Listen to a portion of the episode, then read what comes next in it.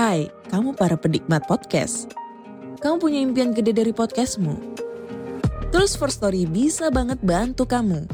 Mulai dari F-Link, Dynamic Audio Insertion, sampai statistik yang komprehensif. Semua ada di First Story.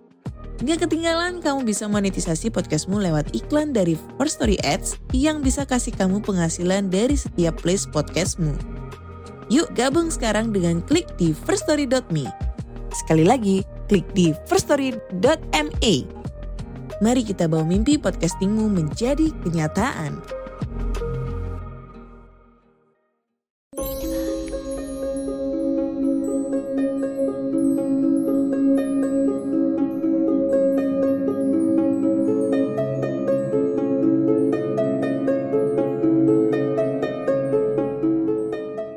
Selamat datang dan selamat malam Kembali lagi Denny, narator dari Rumah Horor Indonesia menyapa Sobat RAI semuanya. Seperti biasanya malam hari ini kita akan membacakan sebuah cerita horor.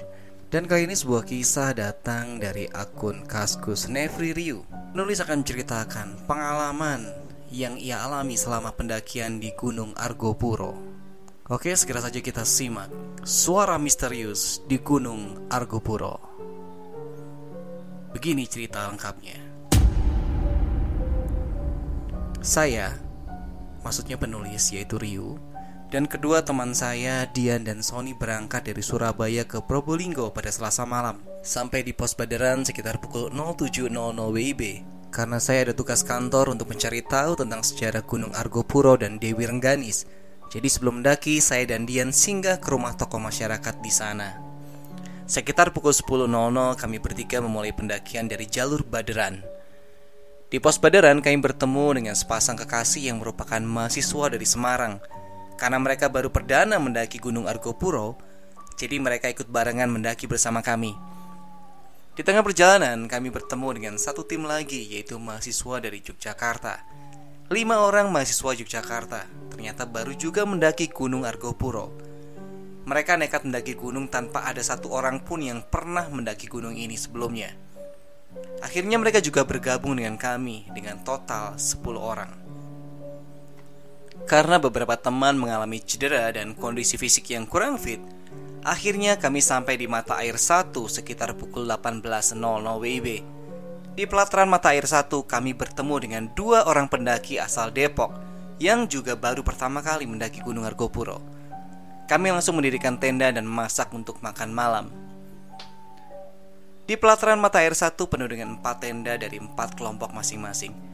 Malam pertama di Gunung Argopuro sungguh membuat saya merasa kedinginan karena sepanjang perjalanan hujan turun dengan derasnya. Dan karena bergegas ingin sampai, saya tidak menggunakan raincoat. Malam itu tidak ada hal-hal aneh yang terjadi dan kami menikmati malam itu dengan makan dan tidur untuk memulihkan tenaga, melanjutkan perjalanan di hari kedua nanti. Rabu pagi hari kedua pendakian dimulai sekitar pukul 10.00 WIB. Karena banyak orang persiapan perjalanan juga agak molor. Kami berjalan beriringan. Untungnya jalur dari mata air 1 ke mata air 2 hanya satu arah saja. Jadi mudah bagi saya untuk jalan duluan sendiri.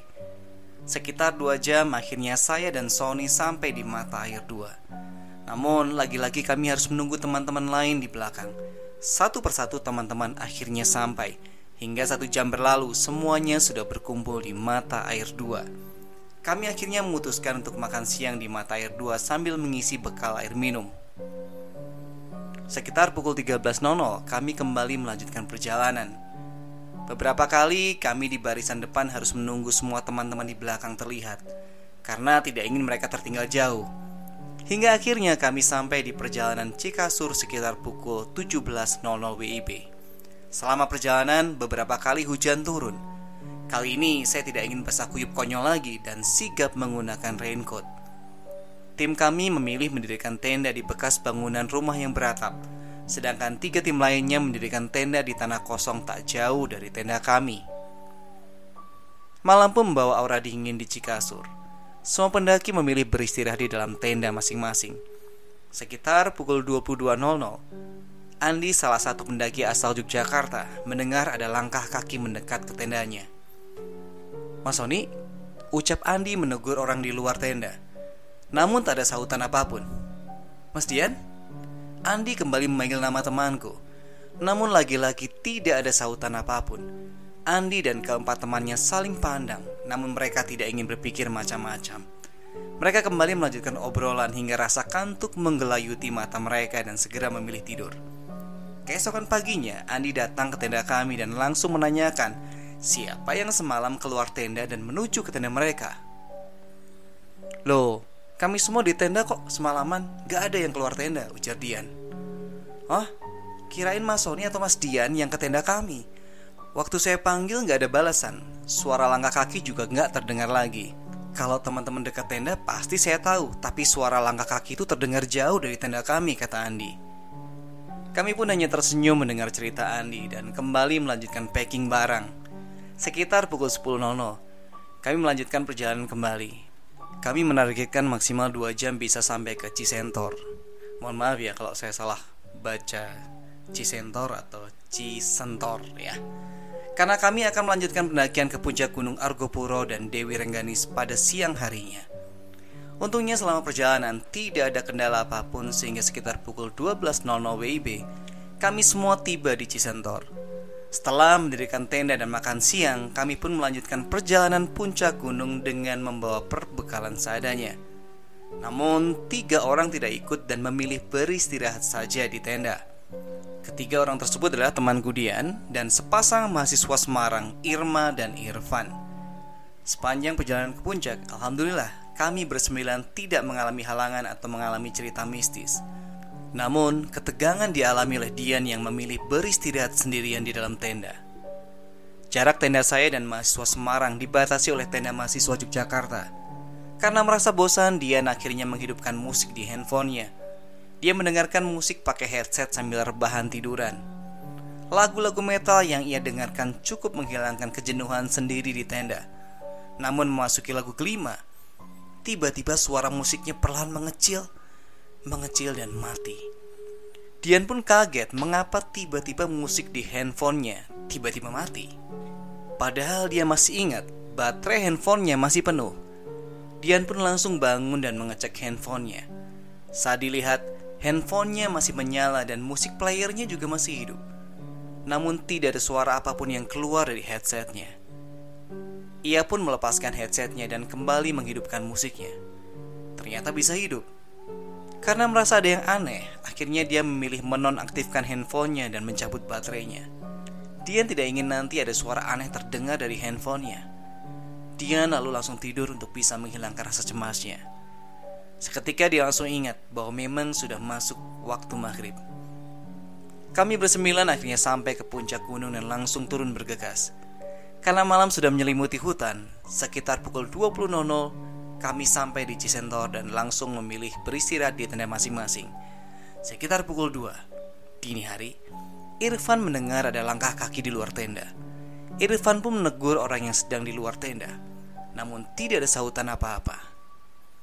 Dia pun langsung tidur karena rasa kantuknya lebih berat daripada rasa penasarannya terhadap orang yang di luar tenda. Jumat pagi, kami semua bersiap untuk sarapan dan packing untuk melanjutkan perjalanan. Pagi kami dihibur dengan obrolan santai yang kocak dari guyonan mahasiswa Yogyakarta. Di tengah obrolan itu, Irfan lalu menanyakan siapa yang keluar tenda malam-malam. Jam segitu siapa yang keluar malam-malam ya? Tanya Irfan.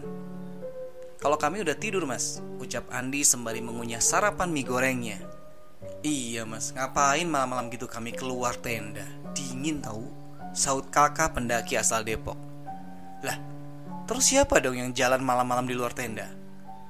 Mas dari Surabaya kali ya? Tanyanya lagi Enggak, kami tidur pula semalaman ujar Sony Ya udahlah, nggak usah dibahas lagi Habis ini kita langsung packing ya Karena kita akan menginap di Taman Hidup Jangan sampai kita kemalaman di jalan, apalagi lewat hutan ke taman hidup. Lanjut Sony. Sepertinya pukul 10.00 menjadi waktu yang pas setiap kami memulai lagi pendakian. Perjalanan ke taman hidup memang melelahkan karena melewati berbagai bukit menanjak.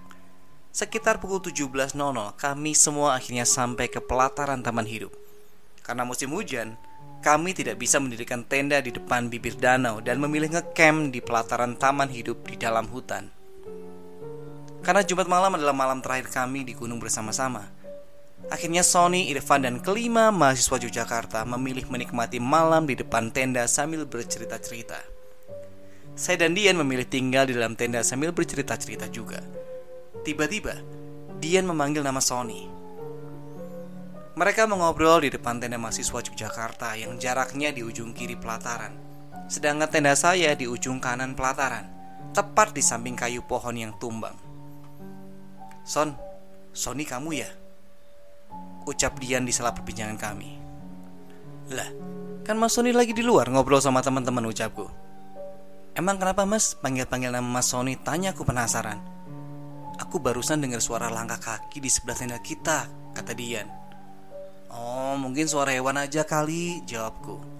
Aku gak mau suasana di dalam tenda jadi beda Kalau percakapan itu dilanjutkan.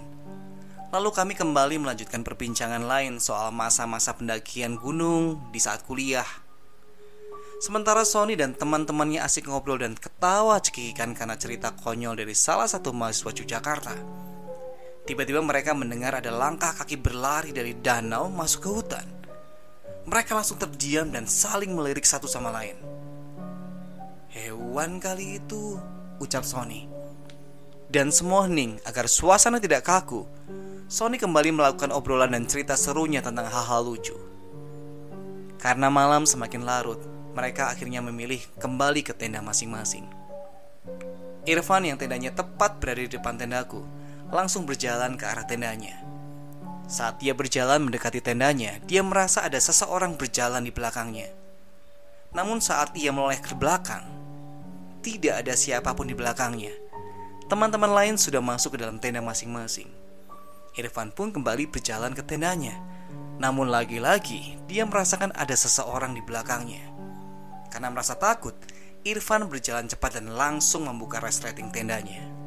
Sialnya, resleting tendanya macet dan suara langkah kaki di belakangnya semakin dekat ke dirinya. Irfan pun merasakan ketakutan yang luar biasa. Saat suara langkah kaki itu hampir dekat darinya, resleting tendanya akhirnya terbuka dan Irfan langsung loncat ke dalam tenda tanpa membuka alas kakinya. Irfan pun langsung menutup resleting tenda tanpa berani melihat keluar tenda. Setelah melepas sendal dan meletakkan di sudut tenda, Irfan langsung masuk ke dalam sleeping bag dengan Irma sejak tadi sudah tidur pulas. Mas, mas, bangun mas, suara wanita itu langsung membangunkan Irfan dari tidurnya. Irfan pun langsung bangun karena mendengar suara Irma membangunkannya.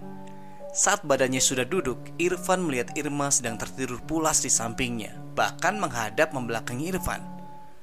Ma, kenapa bangunin aku? Kata Irfan setengah mengantuk. Irfan lalu melirik jam tangannya. Sudah pukul dua dini hari. Namun Irfa tetap tak bergeming dan masih tidur terlelap. Irfan pun menggoyangkan badan Irma untuk membangunkannya. Namun Irma masih tidur dengan pulasnya. Karena melihat Irma tak bangun-bangun, Irfan pun kembali melanjutkan tidurnya. Belum sampai 30 menit dia memejamkan mata, suara wanita itu kembali membangunkannya. Mas, mas, Bangun mas. Irfan pun bangun dengan perasaan kesal. Kenapa Irma kembali membangunkannya? Saat sudah terbangun dan kembali melihat Irma tidak ada respon apa pun. Posisi Irma malah tidak berubah Seperti saat pertama kali Irfan terbangun. Seketika bulu kuduk Irfan berdiri Karena suara itu ternyata bukan berasal dari Irma. Ketakutan Irfan semakin menjadi saat dia melihat ada bayangan berdiri di depan tendanya Lalu berjalan menjauh Irfan segera membaringkan tubuhnya dan masuk ke dalam sleeping bag. Di belakang tendanya, dia mendengar ada banyak langkah kaki terdengar jelas dan riuh. Irfan pun ketakutan di dalam sleeping bagnya. Dia berusaha memejamkan matanya agar bisa tertidur. Namun suara berisik di belakang masih saja terdengar. Tak lama kemudian suara berisik tersebut hilang. Irfan pun lega dan kembali tertidur pulas. Belum lama tertidur, suara wanita itu kembali terdengar dan membangunkannya. Irfan kembali merasakan ketakutan. Kali ini ketakutannya luar biasa karena suara itu jelas sekali terdengar dari sampingnya. Irfan membaca seluruh ayat-ayat pendek yang ia ingat berulang kali sampai akhirnya ia bisa tertidur. Sabtu pagi kami semua sudah memulai aktivitas di luar tenda, namun hanya Irfan yang belum menampakkan hidungnya. Irma, Irfan masih tidur ya? Tanya aku. Iya, tidurnya pulas banget, Udah aku bangunin tapi masih aja molor. Ngorok tuh dia Jawab Irma. Tak lama kemudian Irfan keluar tenda dengan mata yang masih terlihat sembab. Ia lalu mengambil makanan yang sudah disediakan Irma. Satu jam kemudian kami segera bersiap untuk turun gunung melewati jalur Bremi. Sekitar tiga jam perjalanan kami sampai ke pos Bremi. Setelah semuanya membersihkan diri dan berganti baju Kami pun bercerita tentang serunya pendakian. Wah, gila. Semalam saya dibangunin wanita. Kira ini tuh suara Irma. Gak taunya bukan. Suaranya juga beda. Saya sampai gak bisa tidur. Mungkin baru jam 5 subuh baru bisa tidur, ucap Irfan. Ah, yang benar, Van. Di taman hidup ya? Tanya Andi. Iya, pas kita bubar habis ngobrol di depan tendamu. Waktu ke tenda saja, saya diikutin dari belakang. Pas noleh ke belakang, nggak ada siapa pun. Apesnya lagi horor gitu. Resleting tenda macet lagi. Mana tambah cemas saya. Lanjut Irfan. Mendengar itu semuanya langsung tertawa. Saat menaiki mobil charteran menuju kota Situbondo, saya dan Dian memilih duduk di kursi depan, tepat di samping sopir taksi. Nama sopirnya ya sebut saja Pak Alim gitu ya. Kami berdua bercerita tentang kisah mistis saat pendakian. Pak Alim langsung senyum-senyum mendengar cerita kami. Menurutnya apa yang kami alami selama pendakian belum apa-apa dibandingkan cerita pendaki sebelumnya. Kamu masih mending suara musiknya mati aja. Lah, ada pendaki lain juga gitu. Malah lebih serem. Waktu mendengar musik dari handphonenya, tiba-tiba musiknya mati. Lalu lagunya hidup lagi, tapi bukan musik di handphonenya, namun lagu sinen Jawa gitu yang gak ada di handphonenya, ucap Palim. Sama juga pendaki itu mendengarkan musik di Cisentor waktu maghrib. Makanya kalau lagi maghrib atau sendirian, jangan dengerin musik nanti bisa terdengar lagu yang lain. Lanjut Pak Alim. Kalau suara perempuan itu ya mungkin saja temanmu dibangunin sama Dewi Rengganis, kata Pak Alim. Tapi saya emang ngerasa pak, di hutan menuju taman hidup itu auranya beda kataku. Ya asal kita nggak macem-macem selama pendakian, insya Allah nggak akan terjadi hal aneh. Kalau dengar-dengar gitu aja, ya sebagai pengalaman kalian aja. Asal bisa lanjut dengan selamat lanjutnya. Palim pun menceritakan legenda Dewi Rengganis yang tidak banyak diketahui oleh orang banyak. Kisah Dewi Rengganis ternyata dimulai di masa kerajaan Majapahit, tepatnya di daerah Mojokerto yang seluruh warganya masih menganut ajaran Buddha. Saat Dewi Rengganis lahir, orang tuanya merasa malu karena kondisi cacat fisik anaknya yang punya dua kelamin. Karena takut membawa aib bagi keluarga, Dewi Rengganis balita akhirnya dibawa oleh pengasuhnya dan diasingkan ke daerah Gunung Argopuro. Di tengah perjalanan, pengasuhnya bertemu dengan Kiai Pandita yang merupakan pertapa di Gunung Argopuro. Saat itu, Kiai Pandita tidak mengetahui kalau Dewi Rengganis berasal dari kerajaan Majapahit dan akan diasingkan. Kiai Pandita mengira Dewi Rengganis merupakan anugerah anak untuknya yang berasal dari langit atau disebut Sang Hyang Widi. Karena Kiai Pandita tidak memiliki anak, akhirnya Dewi Rengganis dirawat oleh sang Kiai. Setelah sudah mendapatkan anak, keluarga Kiai Pandita lalu menyusul ke atas gunung dan hidup di atas gunung. Sebelumnya istri dan keluarga Kiai Pandita masih tinggal di bawah gunung. Hanya Kiai Pandita yang bertapa sendirian di gua gunung Argopuro ujarnya. Melihat adanya kelainan fisik pada kelamin Dewi Rengganis, akhirnya Kiai Pandita memotong anus Dewi Rengganis menggunakan rumput ilalang. Setelah anusnya dipotong, Dewi Rengganis tampak sempurna menjadi seorang perempuan dan keluarga Kiai Pandita sangat menyayangi Dewi Rengganis layaknya seperti anak sendiri. Ciri-ciri Dewi Rengganis sendiri adalah berwajah cantik, berambut panjang hingga 2 meter dan menggunakan gaun berwarna merah. Keluarga Kiai Pandita akhirnya membuat kerajaan kecil di Gunung Argopuro yang dinamakan Kerajaan Rengganis. Hidup mereka pun sangat bahagia, terlebih saat beranjak dewasa. Dewi Rengganis menjelma menjadi wanita yang cantik jelita, Bahkan kecantikannya tersebut tersebar sampai kerajaan Majapahit dan kerajaan lainnya. Di suatu waktu datanglah 40 orang pangeran dari berbagai kerajaan ke kerajaan Kiai Pandita. Mereka bermaksud ingin meminang sang dewi untuk menjadi istrinya.